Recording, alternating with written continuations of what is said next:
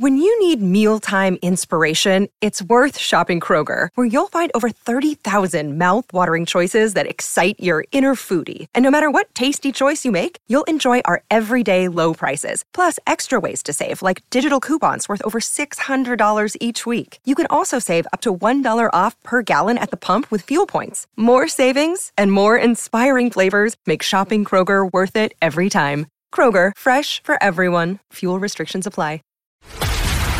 This is a News.com news flash.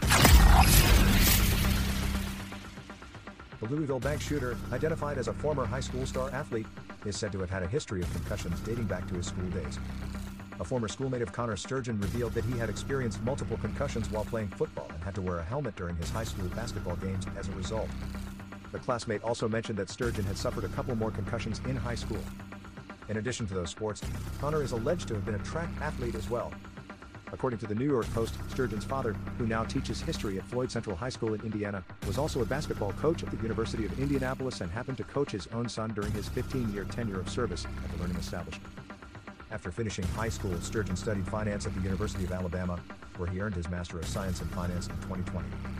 He worked as a summer intern for the Old National Bank for three consecutive years and signed up with the bank as a full time associate and portfolio banker last year. On Monday, Sturgeon, who turned out to be the gunman who walked into the Old National Bank in downtown Louisville, Kentucky, and took down five individuals with his assault rifle, injuring another eight. Sturgeon was consequently shot dead by police.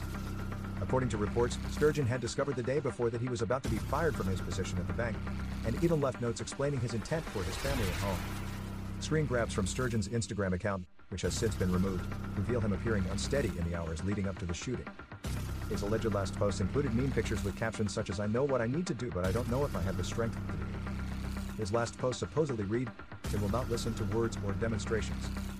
Let's see if they hear this. There is growing evidence of a link between concussions and aggressiveness.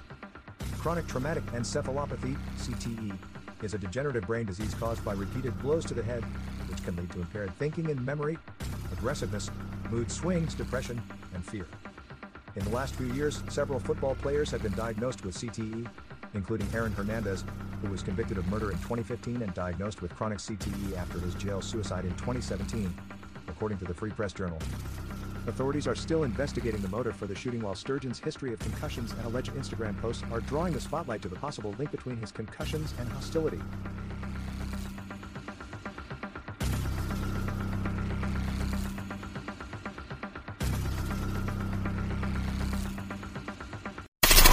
Knowledge. Knowledge. Unfiltered. Unfiltered. News.com. News.com. News.com. News.